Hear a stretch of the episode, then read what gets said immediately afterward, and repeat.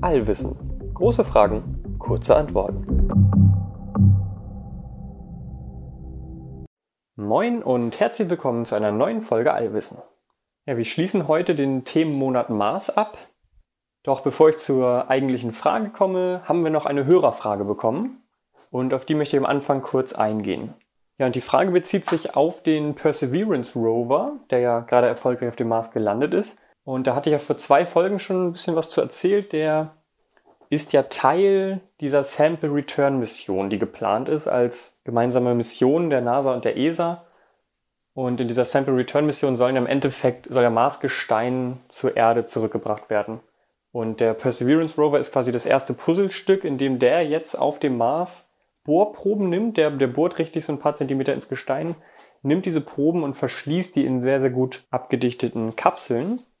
Und diese Kapseln sollen dann irgendwann, wahrscheinlich 2028, von einem anderen Rover eingesammelt werden, der die dann in eine kleine Rakete packt. Die Rakete fliegt in Mars-Orbit und da sammelt die dann Orbiter ein und fliegt die zur Erde.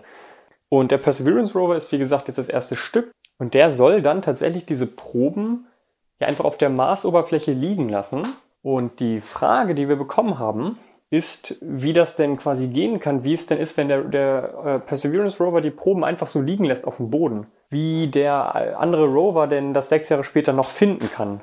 Denn in diesen sechs Jahren könnten ja diese Proben auch durch Sandstürme und durch Stürme generell einfach weggeweht worden sein. Wie findet denn der andere Rover diese Proben? Ja, und das ist tatsächlich eine ziemlich gute Frage, auf die ich selbst auch noch gar nicht gekommen bin. Und habe jetzt aufgrund dieser Frage mal ein bisschen nachgeforscht und tatsächlich wenig dazu gefunden. Also so offizielle Seiten der NASA, der ESA, die schon ein bisschen über diese Mission erzählen, da wird darauf nicht eingegangen.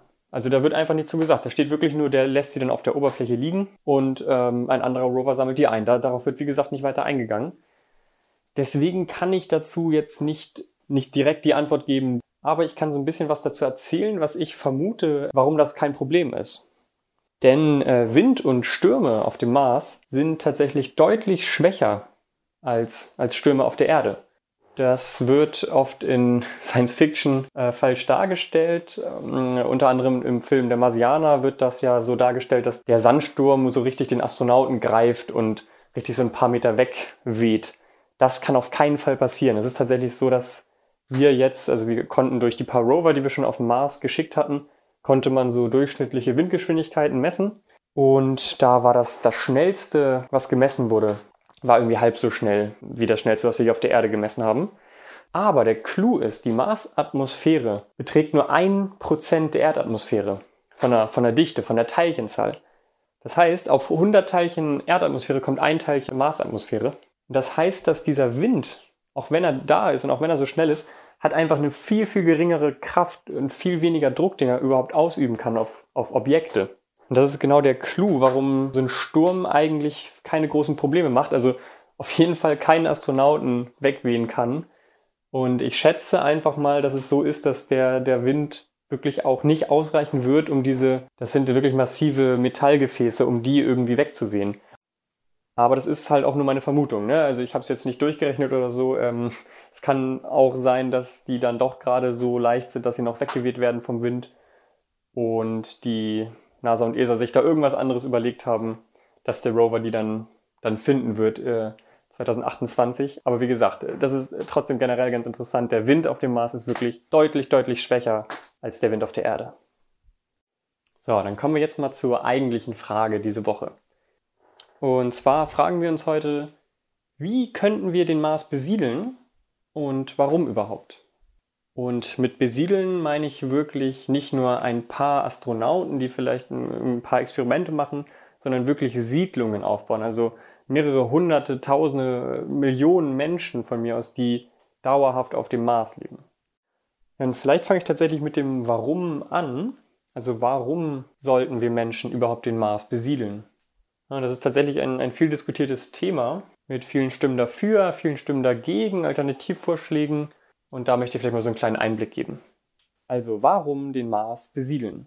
Und die Antwort, die eigentlich immer gegeben wird, ist als eine Art Notfalloption.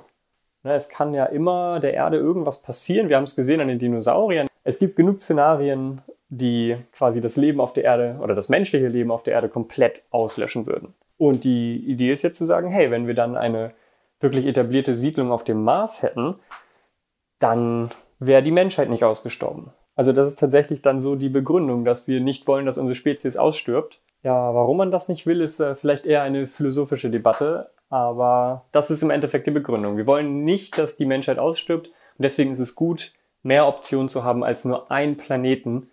Ja, und wenn man jetzt irgendwie in unserem Sonnensystem irgendwo eine Siedlung von, von Menschen aufbauen möchte, dann ist da der Mars tatsächlich wirklich die beste Option.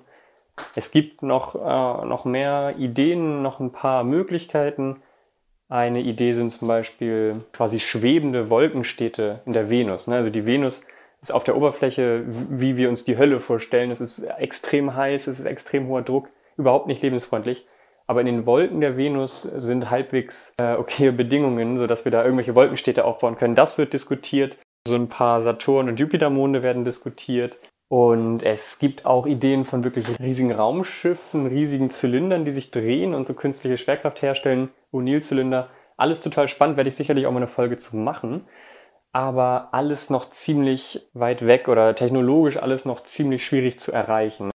Ja, der Mars scheint da doch erstmal so wirklich als beste Option äh, in der Nähe zu sein. Aber es ist halt auch wirklich nur die beste Option unter sehr vielen anderen noch schlechteren Optionen. Also der Mars ist immer noch eine sehr, sehr lebensfeindliche Welt. Also gerade für uns Menschen, also wir könnten da ja nicht an der Oberfläche existieren. Das, die, die Atmosphäre ist eine ganz andere als bei uns. Nur ein Prozent der Erdatmosphäre, dann besteht sie eigentlich fast komplett aus CO2. Temperaturen sind um die minus 70 Grad im Durchschnitt. Ähm, es ist verdammt lebensfeindlich. Aber trotzdem, wie gesagt, die beste Option. Und es gibt halt Konzepte, wie wir Menschen da jetzt wirklich über so ein paar kleine Forschungseinrichtungen hinaus wirklich ganze Städte aufbauen könnten und damit den Mars dauerhaft besiedeln könnten. Ähm, die große Schwierigkeit ist aber wirklich, eine, eine Siedlung aufzubauen, in der Menschen dauerhaft leben können. Und zwar unabhängig von der Erde dauerhaft leben können. Das heißt, man muss immer davon ausgehen, dass wir, sobald wir diese Siedlung haben, dass theoretisch irgendwann kein Nachschub mehr von der Erde kommen kann. Ne? Sei es egal aus welchem Grund, es könnte passieren, dass irgendwann von der Erde keine Schiffe mehr kommen. Und dann muss diese Siedlung irgendwie in der Lage sein, sich selbst zu erhalten. Und im besten Falle noch sich auszubreiten. Ja, und die Frage ist jetzt, wie schafft man das? Denn die Astronauten, die wir im nächsten Jahrzehnt auf den Mars schicken, die werden halt ja auf jeden Fall in ihren Raumanzügen gesichert sein und je nachdem, wie weit wir bis dahin sind, könnten die auch schon kleine Habitate haben, kleine Module, in denen sie leben können. Das ist dann entweder das Raumschiff selbst oder aber wirklich was, was auf der Oberfläche schon aufgebaut wurde. Oder irgendeine Art von Tunnelsystem. Auf jeden Fall irgendeine Art von Raum, in der dann Erdatmosphäre herrscht quasi, in der dann Astronauten noch ohne Anzug leben können. Es wird aber auf jeden Fall so sein, dass diese ersten Astronauten alle jetzt in sehr kleinem Raum, natürlich von der Marsatmosphäre abgeschlossen, irgendwie leben müssen. Aber auf Dauer, wenn wir wirklich hunderte, tausende, Millionen von Menschen auf dem Mars leben haben wollen, dann sind das doch Bedingungen, die nicht wirklich ansprechend wirken. Man ist quasi einfach in, in ewiger Isolation, man kann nur im Anzug raus. Ja, worauf ich hinaus will, ist, dass das Leben nicht wirklich lebenswert wäre. Ja, aber auch dafür gibt es äh, Lösungen oder zumindest Ideen, und die lassen sich unter dem Begriff Terraforming zusammenfassen. Denn es ist so, das wissen wir, der Mars hatte ja mal flüssiges Wasser auf der Oberfläche und auch eine viel dichtere Atmosphäre. Und wenn wir es schaffen würden, diese Bedingungen wieder herzustellen, also vor allem eine erdähnliche Atmosphäre herzustellen und, und auch flüssiges Wasser an der Oberfläche zu haben, dann äh, wäre das eine ganz andere Sache. Dann könnten wir Menschen vielleicht mit, mit viel, viel dünneren Anzügen raus oder irgendwann vielleicht sogar komplett ohne Anzug dann kann man ja schon von einer Art zweiten Erde sprechen. Und das ist quasi das große Ziel, das mit Terraforming erreicht werden soll. Ja, und das klingt erstmal vielleicht total größenwahnsinnig und ist es sicherlich auch. Ich meine, wir wollen einen gesamten Planeten transformieren, die Atmosphäre so verändern, dass wir da leben können. Aber es gibt, wie gesagt, Konzepte. Ja, und das Hauptproblem, was man eigentlich lösen müsste, ist, dass der Mars kein Magnetfeld hat. Denn das Magnetfeld wirkt ja so ein bisschen wie ein natürliches Schutzschild. Das hatte ich ja auch in der Folge über Nordlichter oder Polarlichter erzählt. Das Magnetfeld wirkt wie ein Schutzschild, der Sonnenstürme abwehrt. Wenn man kein Magnetfeld hat, dann können diese Sonnenstürme die Atmosphäre treffen diese Atmosphäre tatsächlich so ein bisschen abtragen, also wirklich quasi hinaus ins All pusten, wenn man so möchte. Und exakt das ist wohl dem Mars passiert. Also man geht aktuell davon aus, dass der Mars vor 3,8 äh, Milliarden Jahren noch ein Magnetfeld hatte und damals ja auch wirklich eine dichte Atmosphäre und flüssiges Wasser auf der Oberfläche hatte. Und aus irgendwelchen Gründen, die wir wirklich noch nicht wissen, hat dieses Magnetfeld irgendwann aufgehört zu existieren, wodurch dann die Sonnenstürme die Atmosphäre vom Mars abtragen konnten, wodurch er dann langsam zu der kalten, trockenen Wüste geworden ist, wie wir ihn heute kennen. Ja, aber wenn wir auf dem Mars wirklich quasi atmen wollen, dann brauchen wir die Atmosphäre.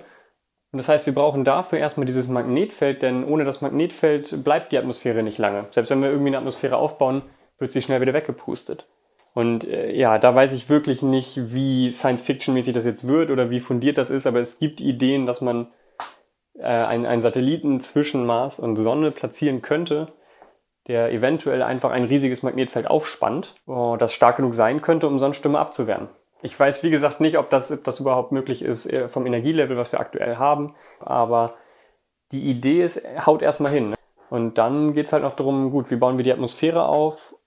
Und die die schnellste Methode, die da tatsächlich äh, diskutiert wird, wäre es, Bomben über den, den Polen vom Mars explodieren zu lassen, die dann das, das Eis, also an den, an den Marspolen ist tatsächlich äh, gefrorenes Eis, und diese Explosionen würden das Eis verpuffen lassen, vaporisieren.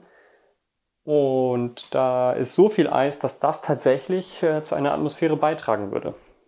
Das ist aber natürlich auch wieder ein Vorhaben, was super extrem ist und was auch sehr, sehr unberechenbar ist. Ne? Also was dann wirklich passiert, kann, glaube ich, keiner wirklich vorausberechnen. Aber das ist wohl aktuell die beste Idee, die wir haben, um zu sagen, so würde man relativ schnell relativ viel Atmosphäre wieder hinkriegen, indem dieses ganze Eis halt zu Gas wird. Ja, und dann könnte man auch noch durch quasi irgendwie durch Kometen oder so, die man auf die Marsoberfläche knallen lässt, auch nochmal mehr äh, Wasser und Sauerstoff und so weiter in die Marsatmosphäre bringen und so eventuell tatsächlich eine neue Atmosphäre erschaffen.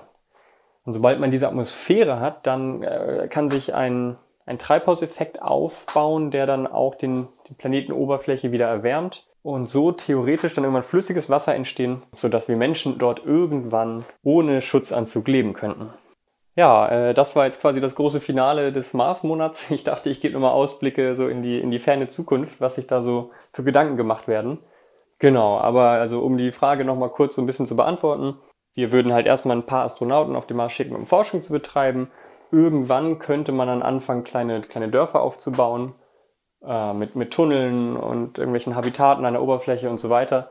Aber wenn man wirklich von einem dauerhaften, lebenswerten Standort sprechen möchte, als eine Art wirklich schönem Backup der Erde, dann muss man diese Terraforming-Option eigentlich wählen. Und so verrückt die klingt, sie ist physikalisch nicht undenkbar. Und so könnte man dann tatsächlich den Mars besiedeln. Ja, das war es jetzt wie gesagt mit dem Mars-Monat. Wenn ihr zu irgendeiner der Folgen noch irgendeine Frage habt, dann schreibt ihr uns wirklich gerne. Entweder per Mail oder bei Instagram, da freuen wir uns wirklich. Also es kann ja sicherlich einiges an Fragen aufgekommen sein in diesen vier Folgen. Und ansonsten danke fürs Zuhören und bis nächste Woche.